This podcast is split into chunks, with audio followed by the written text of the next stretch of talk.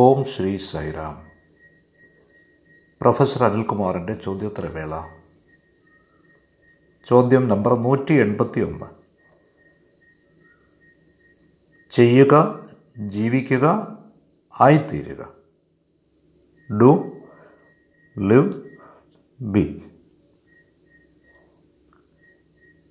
ഈ ചോദ്യോത്തരവേളയിലേക്ക് സ്വാഗതം. നൂറ്റി എൺപത്തി ഒന്നാം ചോദ്യം ഇതാണ്. നാം നമ്മുടെ ആന്തരസത്ത വികസിപ്പിക്കുന്നതിന്, to develop the inner being, അത് സാക്ഷാത്കരിക്കുന്നതിന്, ടു റിയലൈസ്,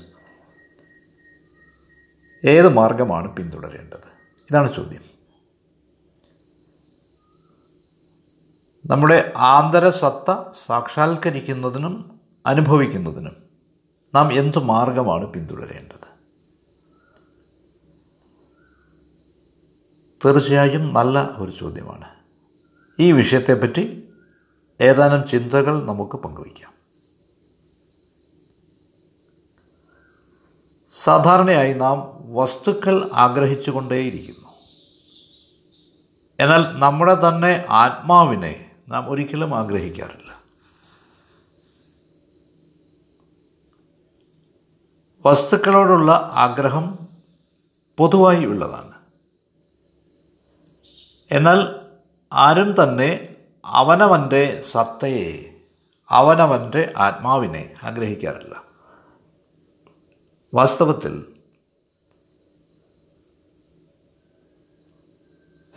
ഈ ചോദ്യത്തിൽ നാം വസ്തുക്കളല്ല ചോദിക്കുന്നത്, നാം സമ്പത്തല്ല ആവശ്യപ്പെടുന്നത്,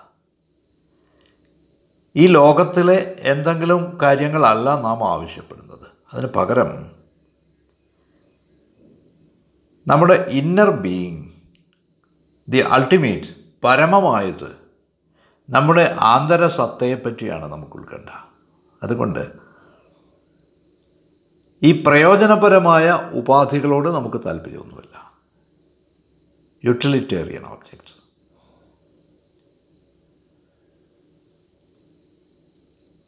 നമ്മളിൽ ആധ്യാത്മികമായ മാർഗലക്ഷ്യങ്ങൾ ഉള്ളവർക്ക് നമ്മുടെ ആന്തരസത്തയെ കണ്ടെത്തുന്നതിനായി, അതിനുവേണ്ടിയുള്ള ശ്രമങ്ങൾ നടത്തുന്നവരായിരുന്നു നാം. ബാഹ്യമായ ഔട്ടർ ഓബ്ജക്ട്സിന് വേണ്ടിയല്ല നാം ആഗ്രഹിക്കുന്നത്. ഈ ആന്തരസത്ത കൊണ്ട് നാം ഉദ്ദേശിക്കുന്നത് പ്യുവർ ബീയിങ് ആണ്, ശുദ്ധമായ സത്തയാണ്. ഇത് കണ്ടുപിടിക്കുന്നതിന് വേണ്ടി നമുക്ക് നമ്മുടെ ഉള്ളിലേക്ക് തന്നെ തിരിയേണ്ടിയിരിക്കുന്നു. We have to move inward. വസ്തുനിഷ്ഠമായ ലോകത്തേക്ക് പോവുകയല്ല നാം വേണ്ടത്. കാരണം ഈ വസ്തുക്കൾ നമ്മെ പുറത്തേക്ക് പിടിച്ചു വലിക്കുന്നവയാണ്. ഇതിന് പകരം ആന്തരസത്ത നമ്മോട് ആവശ്യപ്പെടുന്നത് ഉള്ളിലേക്ക് തിരിയാനാണ്, ഉള്ളിലേക്ക് പ്രവേശിക്കാനാണ്. ആളുകൾ മിക്കപ്പോഴും ചോദിക്കുന്നൊരു ചോദ്യമാണ്, ഹു ആം ഐ? ഞാൻ ആരാണ്? ഞാൻ ആരാണ്? ഇങ്ങനെ വെറുതെ ചോദിച്ചത് കൊണ്ട് കാര്യമില്ല.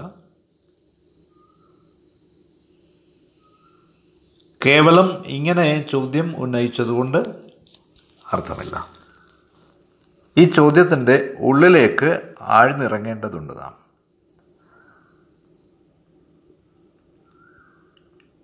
ഇതിലെ എല്ലാ തടസ്സങ്ങളും എല്ലാ പ്രതിബന്ധങ്ങളെയും തരണം ചെയ്യേണ്ടതുണ്ട്, തട്ടിമാറ്റേണ്ടതുണ്ട്.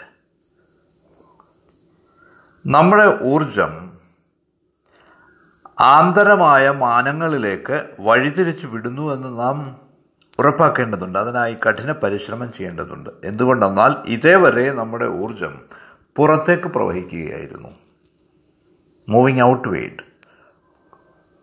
ഇപ്പോൾ അതിനെ നാം ആന്തരമാനത്തിലേക്ക്, ഡയമെൻഷൻസ് ഓഫ് ദി ഇന്നർ, തിരിച്ചുവിടേണ്ടതുണ്ട്. ഇനി മറ്റൊരു വസ്തുത ഇതാണ്, സാധാരണയായി നാം മറ്റുള്ളവരുമായാണ് ഇടപഴകുന്നത്. മറ്റുള്ളവരെന്ത് ചെയ്യണമെന്നും എന്ത് ചെയ്യുന്നുവെന്നും അവരെങ്ങനെ ജീവിക്കുന്നുവെന്നും ഒക്കെ അറിയാനാണ് നമുക്ക് താല്പര്യം. മറ്റു തരത്തിൽ പറഞ്ഞാൽ നമുക്ക് മറ്റുള്ളവരുടെ കാര്യങ്ങളാണ് താല്പര്യം. എന്നാൽ ആരും തന്നെ അവനവൻ്റെ കാര്യത്തിൽ താല്പര്യം പ്രകടിപ്പിക്കാറില്ല, അവനവൻ്റെ സത്തയെ തിരയാറില്ല. അപ്പോൾ നമുക്ക് അറിയണമെന്നുണ്ടെങ്കിൽ തന്നെ ഈ പ്രതിബന്ധങ്ങളെ തകർക്കേണ്ടിയിരിക്കുന്നു. നാം കുറച്ച് സമയം ഒക്കെ സാധന കുറച്ച് കാലമൊക്കെ സാധന ചെയ്തിട്ട് അത് ഉപേക്ഷിക്കുന്നു. ഇതാണ് ട്രാജഡി. പക്ഷേ ഗ്യാപ്പൊന്നുമില്ലാതെ ഇടവേള നൽകാതെ നാം ഇത് തുടരേണ്ടതുണ്ട്, സ്ഥൈര്യപൂർവം നിർബന്ധപൂർവം തുടരേണ്ടതുണ്ട്. എന്തുകൊണ്ട്? കാരണം മനസ്സ് വളരെ കൗശലക്കാരനാണ്. നാം ഇടയ്ക്ക് വെച്ച് നിർത്തിയാൽ നമുക്ക് പിന്നീട് തിരിച്ചു പോകാനാവില്ല. ഒരു ഉദാഹരണം പറയാം. ഒരു പാത്രത്തിൽ വെള്ളമുണ്ട് എന്ന് കരുതുക. നിങ്ങളത് ചൂടാക്കൂ. അത് നീരാവി ആവുന്നതുവരെ ആ വെള്ളം പൂർണ്ണമായും ആവിയായി പോകുന്നതുവരെ ചൂടാക്കുക. പക്ഷെ ചൂടാക്കിക്കൊണ്ടിരിക്കുമ്പോൾ നിങ്ങളതിന് പകുതി വഴിയിൽ വെച്ച് നിർത്തിയാൽ അതതിൻ്റെ പഴയ അവസ്ഥയിലേക്ക് തന്നെ, വെള്ളത്തിൻ്റെ അവസ്ഥയിലേക്ക് തന്നെ തിരിച്ചു പോകും. മറ്റു തരത്തിൽ പറഞ്ഞാൽ വെള്ളം ചൂടാക്കി മുഴുവൻ തന്നെ നീരാവിയാക്കി മാറ്റേണ്ടിയിരിക്കുന്നു. അപ്പോൾ മാത്രമേ വെള്ളം പൂർണ്ണമായും അപ്രത്യക്ഷമാവുകയുള്ളൂ. പക്ഷേ നിങ്ങൾ ഇടയ്ക്ക് വെച്ച് നിർത്തിയാൽ എന്താണ് സംഭവിക്കുക? അതതിൻ്റെ ആദ്യത്തെ അവസ്ഥയായ ജലത്തിലേക്ക് തന്നെ, വെള്ളത്തിലേക്ക് തന്നെ തിരിച്ചു പോകും. അത് തിരികെ പോകും. ഇതാണ് നമ്മുടെ സാധാരണ അനുഭവം. അപ്പോൾ ഈ സാധന നാം എത്ര കാലം തുടരണം? ഇതാവും അടുത്ത ചോദ്യം. തിരികെ മടക്കമില്ലാത്ത ഒരു അവസ്ഥ വരെ നാം ഇത് തുടരണം. മറ്റു തരത്തിൽ പറഞ്ഞാൽ നാം തിരികെ പോവാതിരിക്കാൻ, ആ അവസ്ഥ വരെ തിരികെ പോവാത്ത ആ അവസ്ഥ വരെ തുടരണം. അപ്പോൾ വരെ നാം തുടരണം, ഇതിനു വേണ്ടി ശ്രമിക്കണം. ഈ ധ്യാന പ്രക്രിയയിൽ, ദിസ് പ്രോസസ് ഓഫ് മെഡിറ്റേഷൻ, മതിയാവണ്ണം ആഴത്തിലേക്ക് നാം പോവുകയാണെങ്കിൽ നമ്മുടെ മനസ്സിന് വളരെ ഭാരം കുറഞ്ഞതായി നമുക്ക് അനുഭവപ്പെടും. മനസ്സെപ്പോഴും ഭാരിച്ചതാണ്, ബർഡൻസമാണ്, ഇതിൽ സംശയമൊന്നുമില്ല, വളരെ കനത്തതാണത്. എന്നാൽ അഗാധമായ ധ്യാനം, ഡീപ്പ് മെഡിറ്റേഷൻ, അതിനെ കൂടുതൽ കൂടുതൽ ലഘുവാക്കും. അപ്പോൾ എന്താണ് സംഭവിക്കുന്നത്? ഈ ആഴത്തിലുള്ള ധ്യാനം ചിന്തകളെ വിരളമാക്കും. ചിന്തകൾ ഭയാനകമായ വേഗതയോടെ കടന്നു വന്നുകൊണ്ടിരിക്കുകയാണ്. മെഡിറ്റേഷൻ അവയെ വിരളമാക്കും, അവയെ പെതുക്കെയാക്കും. അപ്പോൾ അന്തിമമായി ചിന്തകൾ നിലയ്ക്കും. Thoughts will cease. അപ്പോൾ എന്താണ് സംഭവിക്കുക? കോൺഷ്യസ്നസ്, നമ്മുടെ പ്രജ്ഞ, അവബോധം കൂടുതൽ വ്യക്തമാവും, സുതാര്യമാവും, ചിന്താരഹിതമാവും, വിത്തൗട്ട് തോട്ട്സ്. അതെ, മുമ്പ് ചിന്തകൾ നിരന്തരം മേഘങ്ങളെപ്പോലെ വന്നുകൊണ്ടിരിക്കുകയായിരുന്നു. പക്ഷേ നമ്മുടെ ധ്യാനം നമ്മെ ചിന്തകളുടെ ഈ മേഘം ഒഴിഞ്ഞു പോവാൻ വേണ്ടി, എന്നേക്കുമായി ഒഴിഞ്ഞു പോവാൻ വേണ്ടി നമ്മെ സഹായിക്കുന്നു. അപ്പോൾ ഈ അവസ്ഥയിൽ നിങ്ങൾ എന്താണ് നിങ്ങൾ പ്രതീക്ഷിക്കുന്നത്? നിങ്ങൾക്ക് ചിന്ത ആവശ്യമായി വരുമ്പോൾ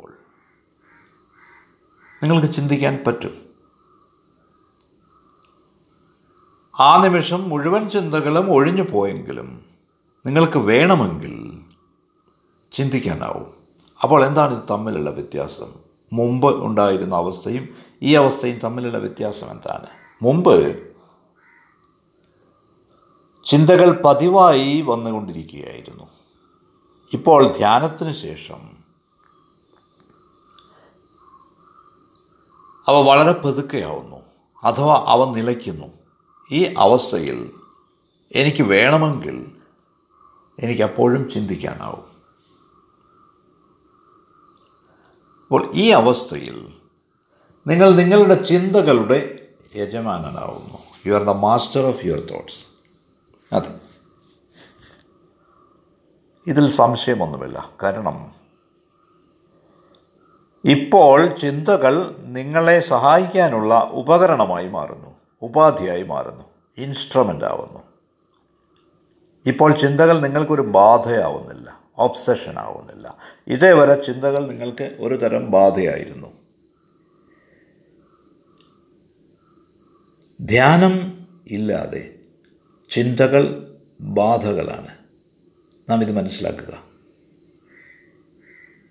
ധ്യാനത്തിന് മാത്രമാണ് നമ്മെ ശരിയായ വഴി കാണിക്കാനാവുക. ധ്യാനം അഗാധമാവും തോറും നിങ്ങൾ നിങ്ങളുടെ ചിന്തകളുടെ യജമാനനാവുന്നു. You become the master of your own thoughts. അപ്പോൾ ഈ ധ്യാന പ്രക്രിയയിലൂടെ നിങ്ങളുടെ ചിന്തകളുടെ മാസ്റ്ററാവാൻ നിങ്ങൾക്ക് സമയമായി, അല്ലാതെ ചിന്തകൾ കൊണ്ട് വലയുന്നതിന് പകരം. ഈ അവസ്ഥയിൽ നിങ്ങൾക്ക് നിർത്തു എന്ന് പറയാം, സ്റ്റോപ്പ് പറയാം. അപ്പോൾ മനസ്സ് സ്റ്റോപ്പ് ചെയ്യുന്നു നിങ്ങളെ അനുസരിച്ചുകൊണ്ട്. നിങ്ങൾ പറയുകയാണ്, അതെ എനിക്ക് ചിന്തിക്കണം, ലെറ്റ് മീ തിങ്ക്, ചിന്തകൾ വരട്ടെ എന്ന് നിങ്ങൾ പറയുമ്പോൾ അവ പ്രത്യക്ഷപ്പെടുന്നു. അതുകൊണ്ട് നിങ്ങൾ ഇടയ്ക്ക് വെച്ച് നിങ്ങളുടെ സാധന മുടക്കുകയാണെങ്കിൽ അതിൻ്റെ ഫലം എന്തെന്നാൽ നിങ്ങൾ അതേവരെ മനസ്സിലാക്കിയതെല്ലാം, അതേവരെ പരിശീലിച്ചതെല്ലാം പൂർണ്ണമായും ഒലിച്ചകലുന്നു.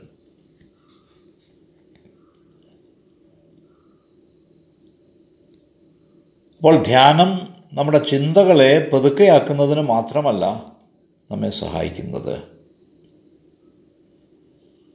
ധ്യാനം ആഴത്തിൽ പോകും തോറും ആഗ്രഹങ്ങളും കുറഞ്ഞു കുറഞ്ഞു വരും. ആഗ്രഹങ്ങൾ ഒന്നുമില്ലാത്ത ഒരവസ്ഥയിൽ നാം എത്തിച്ചേരുന്നത് വരെ, ആഗ്രഹങ്ങളില്ലെങ്കിൽ കൂടുതൽ കൂടുതൽ സംതൃപ്തി ഉണ്ടാവും, കണ്ടൻറ്റ്മെൻറ്റ്. മറ്റു തരത്തിൽ പറഞ്ഞാൽ ദി കണ്ടൻറ്റഡ് കോൺഷ്യസ്നസ്, തൃപ്തമാക്കപ്പെടുന്ന ആ അവബോധം, പ്രജ്ഞ അത് ഉണരുന്നു. തൃപ്തിയുണ്ടെങ്കിൽ പ്രജ്ഞ ഉണരുന്നു, കോൺഷ്യസ്നസ് ഇവോൾവ്സ്. ആഗ്രഹങ്ങളൊന്നുമില്ലെങ്കിൽ അവിടെ സംതൃപ്തി ഉണ്ടാവുന്നു. അതുകൊണ്ട് ഡിസയറും കണ്ടൻറ്റ്മെൻറ്റും ഇവ പരസ്പര വിരുദ്ധങ്ങളാണ്. കൂടുതൽ ആഗ്രഹങ്ങൾ നിൽക്കും തോറും തൃപ്തി കുറയുന്നു. ആഗ്രഹങ്ങൾ കുറയും തോറും സംതൃപ്തി കൂടുതലായിരിക്കും. ആഗ്രഹങ്ങൾ ഒന്നുമില്ല എങ്കിൽ അബ്സല്യൂട്ട് കണ്ടൻറ്റ്മെൻ്റ് ആയിരിക്കും, പൂർണ്ണമായ കേവലമായ സംതൃപ്തിയാവും. ഇത് ശ്രദ്ധിക്കുക. നാം പരിശോധിക്കുമ്പോൾ നമുക്ക് മനസ്സിലാവും, ഡിസയർ, ആഗ്രഹം എന്നത് മനസ്സിൻ്റെ ചലനമാണ്, മൂവ്മെൻറ്റ് ഓഫ് ദ മൈൻഡ്. ചിന്തകൾ നിലയ്ക്കുമ്പോൾ ആഗ്രഹങ്ങളും നിലയ്ക്കും, ആഗ്രഹങ്ങൾ നിലയ്ക്കുമ്പോൾ ചിന്തകളും നിലയ്ക്കും. When desires cease, thoughts cease. അപ്പോൾ ചിന്തകളും ആഗ്രഹങ്ങളും ഇങ്ങനെയാണ് പ്രവർത്തിക്കുക. ചിന്തകൾ നിലയ്ക്കുമ്പോൾ പിന്നീട് ആഗ്രഹങ്ങൾ ഉണ്ടാവില്ല, ആഗ്രഹങ്ങളില്ലെങ്കിൽ ചിന്തകൾ ഉണ്ടാവില്ല. ഇതൊരു ചാക്രിക മാറ്റമാണ്, സൈക്ലിക് ചേഞ്ചാണ്. കാരണം തോട്ട്സും ഡിസയേഴ്സും ചലനങ്ങളാണ്, ഇളക്കങ്ങളാണ്. അപ്പോൾ ഒരു ഇളക്കമില്ലാത്ത മനസ്സ് സ്വസ്ഥമായിരിക്കും, നോൺ മൂവിങ് മൈൻഡ്. അത് വളരെ റിലാക്സ്ഡ് ആയിരിക്കും, കേന്ദ്രീകൃതമായിരിക്കും, സെൻറ്റേഡ് ആയിരിക്കും. ഇത്തരത്തിലുള്ള ഇളകാത്ത മനസ്സ് കൈവരിക്കുന്നത് വരെ ഊർജത്തെ മറ്റൊരു മാനത്തിലേക്ക് തിരിച്ചുവിടാൻ നമുക്കാവില്ല.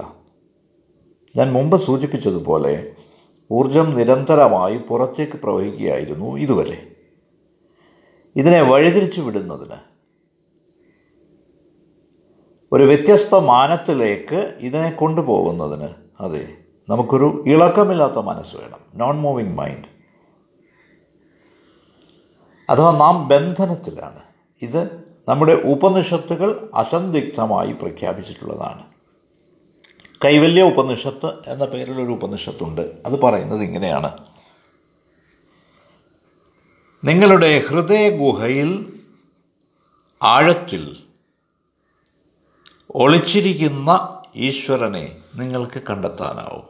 You can know the divine hidden deeply in the cave of your head. ഞാൻ ആവർത്തിക്കട്ടെ, കൈവല്യ ഉപനിഷത്ത് പറയുന്നത് നിങ്ങൾക്ക് ഈശ്വരനെ അറിയാനാവും, നിങ്ങളുടെ ഹൃദയ ഗുഹയിൽ ഒളിച്ചിരിക്കുന്ന ഈശ്വരനെ, in the cave of your head. എങ്ങനെ? എൻ്റെ ഹൃദയ ഗുഹയിൽ എന്നാണ് നിങ്ങൾ പറയുക, ഒളിച്ചിരിക്കുന്ന എന്നാണ് നിങ്ങൾ പറയുന്നു. ശരി, എനിക്കെങ്ങനെ ഇതറിയാനാവും, അനുഭവിക്കാനാവും?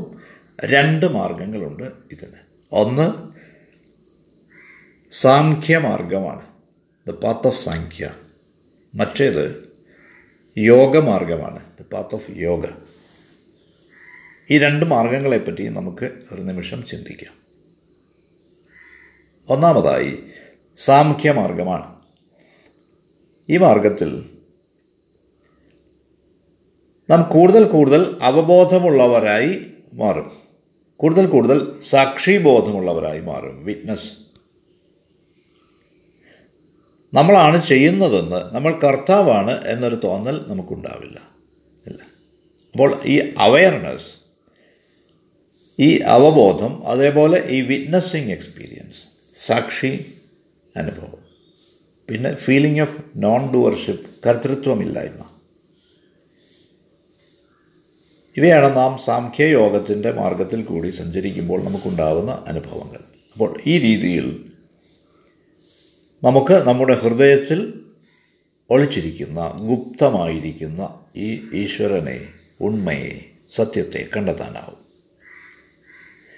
ഈ സാംഖ്യമാർഗത്തിന് മറ്റൊരു പേര് കൂടിയുണ്ട്, പാത്ത് ഓഫ് നോളജ്. അറിവിൻ്റെ മാർഗമാണിത്, പാത്ത് ഓഫ് നോയിങ് അഥവാ അവബോധത്തിൻ്റെ മാർഗമാണ്, പാത്ത് ഓഫ് അവയർനെസ്. ഈ അവബോധം നമുക്കൊരു നിരന്തര പ്രക്രിയയാക്കാം.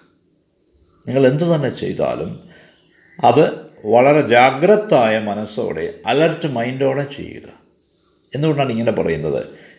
മിക്ക കാര്യങ്ങളും നാം ചെയ്യുന്നത് ജാഗ്രതയില്ലാതെയാണ്, അവബോധമില്ലാതെയാണ്, അബോധാവസ്ഥയിലാണ്, അൺകോൺഷ്യസ്ലി. മിക്ക കാര്യങ്ങളും നാം ചെയ്യുന്നത് അതേപ്പറ്റി തിരിച്ചറിവില്ലാതാണ്, അൺഅവെയറായിട്ടാണ്. അതുകൊണ്ടാണ് ഉപനിഷത്ത് പറയുന്നത് do it with an alert mind, ജാഗ്രതയുള്ള മനസ്സോടെ അത് ചെയ്യുക. ഒരു ഉദാഹരണം പറയാം. നാം ഒരു പ്രഭാഷണം കേൾക്കുന്നു. ഈ പ്രഭാഷണം കേട്ടുകൊണ്ട് ഉറങ്ങിപ്പോകാനുള്ള സാധ്യതയുണ്ട്. ഈ രീതിയിൽ നമ്മൾ ശ്രദ്ധിക്കുമ്പോൾ എന്താണ് സംഭവിക്കുന്നത്?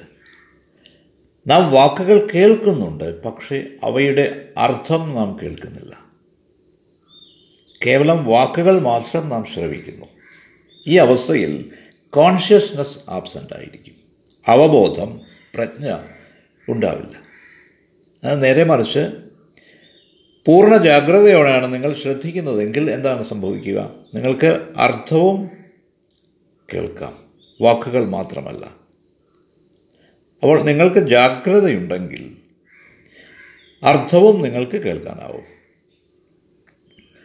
ജാഗ്രതയുള്ളപ്പോൾ എന്താണ് സംഭവിക്കുക? You are full of awareness.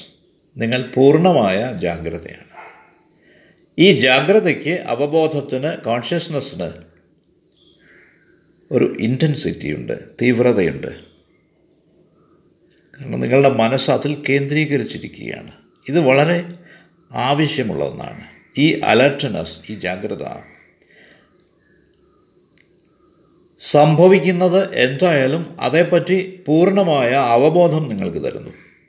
അല്ലെങ്കിൽ നിങ്ങളുടെ അറിവില്ലാതെ, ബോധമില്ലാതെയാവും കാര്യങ്ങൾ സംഭവിക്കുക വെറുതെ. അപ്പോൾ നിങ്ങൾ ഒരു തരം അബോധാവസ്ഥയിലാവും, unaware state, unconsciously doing things. ചില ആളുകൾ വാക്കുകൾ ഉപയോഗിക്കുന്നു. എന്തുകൊണ്ടെന്നാൽ ഈ സാഖ്യമാർഗം പാത്ത് ഓഫ് നോളജാണ്, അറിവിൻ്റെ മാർഗമാണ്, അവബോധത്തിൻ്റെ മാർഗമാണ്, പാത്ത് ഓഫ് അവയർനെസ്സാണ്. അപ്പോൾ എന്ത് വാക്കുകൾ വേണമെങ്കിലും നമുക്കിവിടെ ഉപയോഗിക്കാം. അതെ, പക്ഷേ നിങ്ങൾക്ക് അവബോധം ഇല്ലെങ്കിൽ വാക്കുകൾ, അവയ്ക്ക് അർത്ഥമുണ്ടാവില്ല. നിങ്ങൾ ജാഗ്രതയിലാണെങ്കിൽ മാത്രമേ ഈ വാക്കുകൾക്ക് അർത്ഥമുണ്ടാവുകയുള്ളൂ. അല്ലെങ്കിൽ വേർഡ്സ് ആർ ഓൺലി സൗണ്ട്സ്, വെറും ശബ്ദം മാത്രമാണ് ഈ വാക്കുകൾ, മിയർലി സൗണ്ട്സ്. നിങ്ങൾക്ക് ജാഗ്രതയില്ലെങ്കിൽ നിങ്ങളുടെ കാതുകൾ വെറുതെ കേൾക്കുക മാത്രമാണ്, അത്രയേ ഉള്ളൂ. അപ്പോൾ കോൺഷ്യസ്നസ് സ്പർശിക്കപ്പെടാതെ ഇരിക്കുന്നു, റിമെയിൻസ് അൺടച്ച്ഡ്. ഈ വസ്തുത നാം മനസ്സിലാക്കണം. അപ്പോൾ ആദ്യം വേണ്ടത് നാം ജാഗ്രത ആയിരിക്കണം. You have to be alert, full കോൺഷ്യസ്നസ്സോടെ, പൂർണ്ണമായ അവബോധത്തോടെ. അതെ, ഇതാണ് നാം ചെയ്യുന്നത്. എല്ലാ കാര്യങ്ങളോടും അലർട്ടായിരിക്കുക. ഉദാഹരണമായിട്ട് ബുദ്ധനെ എടുക്കുക. ബുദ്ധൻ നടക്കുന്നു, നിങ്ങളും ഞാനും നടക്കുന്നു. പക്ഷേ ബുദ്ധൻ്റെ നടത്തത്തിൻ്റെ ശൈലിയും നടത്തത്തിൻ്റെ രീതിയും നമ്മുടെ രീതിയും വ്യത്യസ്തമാണ്. ക്വാളിറ്റി ഓഫ് ഹിസ് വാക്കിംഗ്, അതിൽ ഒത്തിരി വ്യത്യാസമുണ്ട്. എന്തുകൊണ്ടെന്നാൽ ബുദ്ധൻ്റെ ഓരോ സ്റ്റെപ്പും ഓരോ കാലടിയും ജാഗ്രതയുടെ കാലടിയാണ്, അലർട്ട് സ്റ്റെപ്പാണ്. കാരണം അവിടുന്ന് ഓരോ കാലടിയിലും ഫുള്ളി അലർട്ടാണ്, പൂർണ്ണ ജാഗ്രതയുള്ള ആളാണ്. അദ്ദേഹം തൻ്റെ കാല് പൊക്കുമ്പോൾ അവിടുന്ന് അതറിയുന്നു. തൻ്റെ കൈ ഉയർത്തുമ്പോൾ അവിടുന്ന് അറിയുന്നു. തൻ്റെ ശിരസ് ഉയർത്തുമ്പോൾ ഹി നോസ്. ഇതിൻ്റെ അർത്ഥം തൻ്റെ ശിരസ്, തൻ്റെ കാല്, തൻ്റെ കൈ, ഇതിൻ്റെയൊക്കെ ചലനം പൂർണ്ണമായ അവബോധത്തോടെ, പൂർണ്ണമായ പ്രജ്ഞയോടെ, പൂർണ്ണമായ ജാഗ്രതയോടെയാണ് നിറവേറ്റപ്പെടുന്നത്. ഇതാണ് സാഖ്യമാർഗം, അഥവാ path of awareness, path of knowledge. അപ്പോൾ ഈ അവബോധം, ഈ അവെയർനെസ് ശീലിക്കാനാവുമെങ്കിൽ മറ്റൊരു മാർഗവും വേണ്ട, മറ്റൊരു ടെക്നിക്കും വേണ്ട.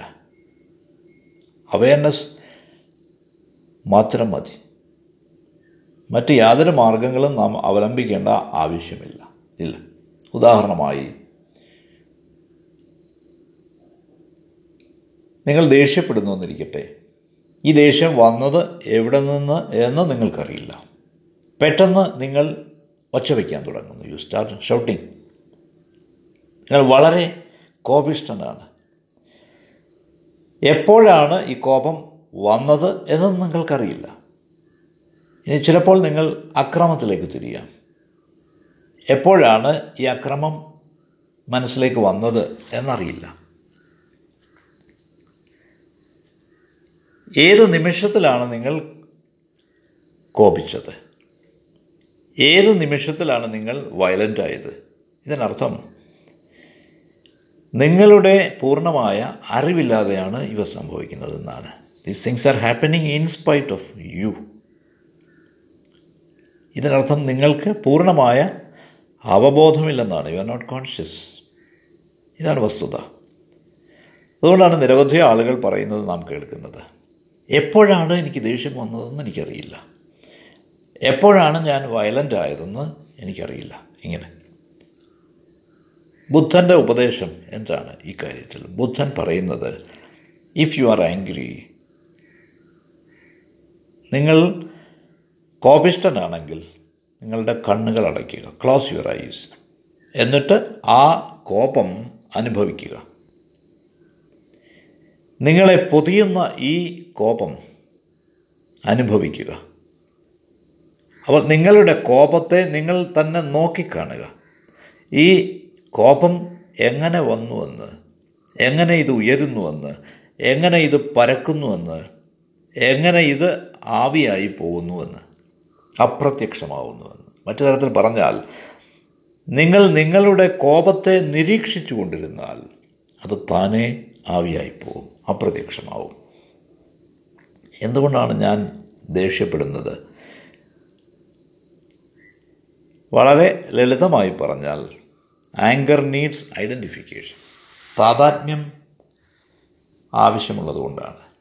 നിങ്ങൾ ഐഡൻറ്റിഫൈ ചെയ്യുമ്പോൾ സ്വാഭാവികമായും നിങ്ങൾ ദേഷ്യത്തിലാവും, നിങ്ങളുടെ ഐഡൻറ്റിഫിക്കേഷൻ കാരണം.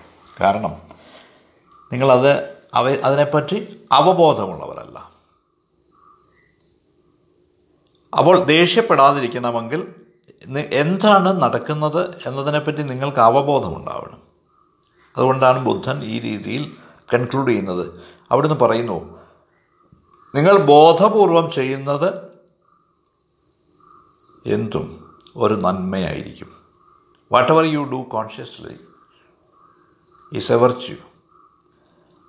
അബോധപൂർവം നിങ്ങൾ എന്തു തന്നെ ചെയ്താലും അതൊരു പാപമായിരിക്കും. Whatever you do unconsciously unconsciously is a sin. ഇതാണ് ബുദ്ധൻ പറയുന്നത്. അപ്പോൾ സാംഖ്യമാർഗത്തെപ്പറ്റി ഇത്രയും കാര്യങ്ങളാണ് പറയാനാവുന്നത്. Path of knowledge, path of awareness. ഞാൻ തുടക്കത്തിൽ പറഞ്ഞതുപോലെ, ശുദ്ധ സത്തയെപ്പറ്റി അറിയുന്നതിന് നാം ഉള്ളിലേക്ക് പോവേണ്ടതുണ്ട്. നമ്മുടെ ആന്തര സത്തയെ അനുഭവിക്കുന്നതിന് നാം ഉള്ളിലേക്ക് തിരിയേണ്ടതുണ്ട്. ഇത് ഒരു മാർഗമാണ്. ഇനി രണ്ടാമത്തെ മാർഗത്തിലേക്ക് പോവാം, യോഗമാർഗം, പാത്ത് ഓഫ് യോഗ. എന്താണ് ഈ യോഗമാർഗം? യോഗമാർഗം നിങ്ങളെ നേരെ അവെയർനെസ്സിലേക്ക്, അവബോധത്തിലേക്ക് കൊണ്ടുപോവുകയില്ല, ഇല്ല. അവിടെ എത്താനുള്ള ഒരു വഴി കാട്ടുക മാത്രമാണ് യോഗ ചെയ്യുന്നത്. മാർഗങ്ങളും സൂത്രങ്ങളും നിങ്ങൾക്ക് അവബോധം സൃഷ്ടിക്കാനുള്ള, ഉണ്ടാക്കാനുള്ള മാർഗങ്ങളും സൂത്രങ്ങളും മാത്രമാണത് ശുപാർശ ചെയ്യുന്നത്. നിങ്ങൾക്ക് ഈ അവബോധം വികസിപ്പിക്കാനുള്ള സാഹചര്യത്തെ പറ്റിയാണ് അത് പറയുന്നത്. അപ്പോൾ യോഗ എന്നത് അവെയർനെസ്സുമായി, അവബോധവുമായി നേരിട്ട് ബന്ധമുള്ളതല്ല. പക്ഷേ അത് നിങ്ങളെ പരമമായി വ്യത്യസ്ത മാർഗങ്ങളിലൂടെയും സൂത്രങ്ങളിലൂടെയും അവബോധത്തിലേക്ക് കൊണ്ടുപോകും. ഉദാഹരണമായിട്ട് ബ്രീത്തിങ് എക്സസൈസ് എടുക്കുക, ശ്വസന പ്രക്രിയ. നിങ്ങൾ ആഴത്തിൽ ശ്വസിക്കുമ്പോൾ അത് ഭസ്ത്രിക പ്രോസസ് ഓഫ് ബ്രീത്തിങ്, ശ്വസനക്രിയയാണ് എന്ന് നിങ്ങൾക്കറിയും നിങ്ങൾക്കറിയാം ഈ ഭസ്ത്രിക ശ്വസന പ്രക്രിയയിൽ ബ്രീത്തിങ് ഹെവിലി, ഊർജം ഉയരുന്നു, ഊർജനില മുകളിലേക്ക് ഉയരുന്നു. നമുക്കറിയാം, കുണ്ഡലിനി, മൂലാധാരത്തിലുള്ള കുണ്ഡലിനി ഉണരുന്നു. ഈ കുണ്ഡലിനി പരിശീലനം കൊണ്ട് ഈ കുണ്ഡലിനി മുകളിലേക്ക് ഉയരാൻ തുടങ്ങുന്നു. ഇതാണ് യോഗമാർഗം. ഇനി ഈ യോഗത്തിൽ മറ്റൊരു മാർഗമുണ്ട്, മറ്റൊരു മെത്തേഡുണ്ട്. എന്താണത്? നാം പാടിക്കൊണ്ടിരിക്കുന്നു, കീർത്തനം ആലപിക്കുന്നു, ഭക്തിയോഗമാണിത്. എന്തുകൊണ്ടില്ല? അവിടുത്തെ മഹിമകൾ കീർത്തനത്തിലൂടെ കീർത്തിക്കുമ്പോൾ അത് എനർജി ഉണ്ടാക്കുന്നു, ഊർജമുണ്ടാക്കുന്നു. അപ്പോൾ സ്വാഭാവികമായും നമുക്ക് ബോധാനുഭവം, എക്സ്പീരിയൻസ് ഓഫ് അവെയർനെസ് ഉണ്ടാവും. അപ്പോൾ മതാത്മകമായ ജീവിതം, റിലീജിയസ് ലൈഫ്, കേവലം അനുഭവങ്ങളുടേത് മാത്രമല്ല, അത് സർഗാത്മകതയുടേതാണ്, ക്രിയേറ്റിവിറ്റിയുടേതാണ്. ഈ മതപരമായ ജീവിതം നിറയെ ക്രിയേറ്റിവിറ്റിയാണ്, സ്വയം പ്രകടമാവുന്നത്. എന്തുകൊണ്ട്, എങ്ങനെ, എന്തുകൊണ്ടെന്നാൽ it is energy flowing inward. ഉള്ളിലേക്ക് ഒഴുകുന്ന ഊർജമാണിത്. ഇത് പുറമേ പ്രകടമാവുമ്പോൾ എന്താണ് സംഭവിക്കുക? ഇതിന് മറ്റൊരുവനിൽ ഇതേ ദാഹം സൃഷ്ടിക്കാനാവും. അതുകൊണ്ടാണ് നാം ഭജനയ്ക്കിരിക്കുമ്പോൾ ചില ഭക്തർ പൂർണ്ണമായ ആനന്ദത്തോടെ തൊണ്ട തുറന്ന് പാടുന്നത് കാണുമ്പോൾ ഇതേപോലെ പാടുന്നതിന് നിങ്ങളും പ്രേരിതരാകും. ഇതാണ് ക്രിയേറ്റിവിറ്റി ചെയ്യുന്നത്. മറ്റൊരുദാഹരണം, ചൈതന്യ മഹാപ്രഭു, കൃഷ്ണ കോൺഷ്യസ്നസ്, ഹരേ കൃഷ്ണ പ്രസ്ഥാനത്തിലെ ഭക്ത പ്രഭുപാദർ, അവർ നൃത്തം ചെയ്തുകൊണ്ട് തെരുവുകളിലൂടെ പോകുന്നു. പൂർണ്ണമായ ആനന്ദത്തോടെ ഈ ആളുകൾ നൃത്തം ചെയ്യുന്നത് വിദേശങ്ങൾ സന്ദർശിക്കുമ്പോൾ ഞാൻ കണ്ടിട്ടുണ്ട്. കീർത്തനം ചെയ്യുമ്പോൾ അഥവാ നൃത്തം ചെയ്യുമ്പോൾ അത് ഇൻഫെക്ഷ്യസ് ആണ്, പകരുന്നതാണ്. ഈ ആനന്ദലഹരി മറ്റുള്ളവരിലേക്ക് പകരും. അവരുടെ ഹൃദയങ്ങളും ഇതിനാൽ സ്പർശിക്കപ്പെടും. അപ്പോൾ നിങ്ങൾക്ക് ചുറ്റും ആനന്ദത്തിൻ്റെ അലകളുണ്ടാവും. ഈ സ്പന്ദനങ്ങൾ പുറത്തു വന്ന് എല്ലായിടത്തും പ്രസരിക്കും. അപ്പോൾ ഇവർ പോസിറ്റീവ് സ്പിരിച്വൽ വൈബ്രേഷൻസ്, സ്പന്ദനങ്ങൾ പരത്തുകയാണ്. അപ്പോൾ ഈ മാർഗത്തിലൂടെ നിങ്ങൾ ലോകത്തെ സേവിക്കുകയാണ്. Serve the world. അവിടുത്തെ മഹിമ കീർത്തിച്ച് പോസിറ്റീവ് വൈബ്രേഷൻസ് അയച്ചുകൊണ്ട് ഈ പ്രക്രിയയിൽ എന്താണ് സംഭവിക്കുന്നത്? ഉൾപരിവർത്തനം, മ്യൂട്ടേഷൻ അഥവാ ടോട്ടൽ ചേഞ്ചാണ് നടക്കുന്നത്. ട്രാൻസ്ഫർമേഷൻ സംഭവിക്കുന്നു. നിങ്ങൾ സ്വയം മറക്കുന്നു. ഡിവൈൻ മാത്രം അവശേഷിക്കുന്നു. ഈശ്വരൻ മാത്രം, ഈശ്വരത്വം മാത്രം അവശേഷിക്കുന്നു. നിങ്ങളില്ലാതാവുന്നു. You are lost. അപ്പോൾ ഞാൻ മൂന്ന് വാക്കുകൾ നിങ്ങൾക്ക് വിടുന്നു. ഒന്ന്, ഡു. ഡു എന്നാൽ സാംഖ്യമാർഗമാണ് ചെയ്യുക, യോഗമാർഗം ചെയ്യുക. Do it and live. ജീവിക്കുക. ജീവിക്കുക എന്നാൽ അർത്ഥം പൂർണ്ണമായ അവബോധത്തോടെ, കോൺഷ്യസ്ലി, വിത്ത് അവയർനെസ്, അവബോധത്തോടെ, പൂർണ്ണ ജാഗ്രതയോടെ, വിത്ത് ഫുൾ അലർട്ട്നെസ് ജീവിക്കുക. എന്നിട്ട് ബി, ആയിത്തീരുക. ബി ഡിവൈൻ, ഈശ്വരനായിത്തീരുക. ഈശ്വരനെ അനുഭവിക്കുക, ദിവ്യത്വം അനുഭവിക്കുക. Experience the divine and be divine.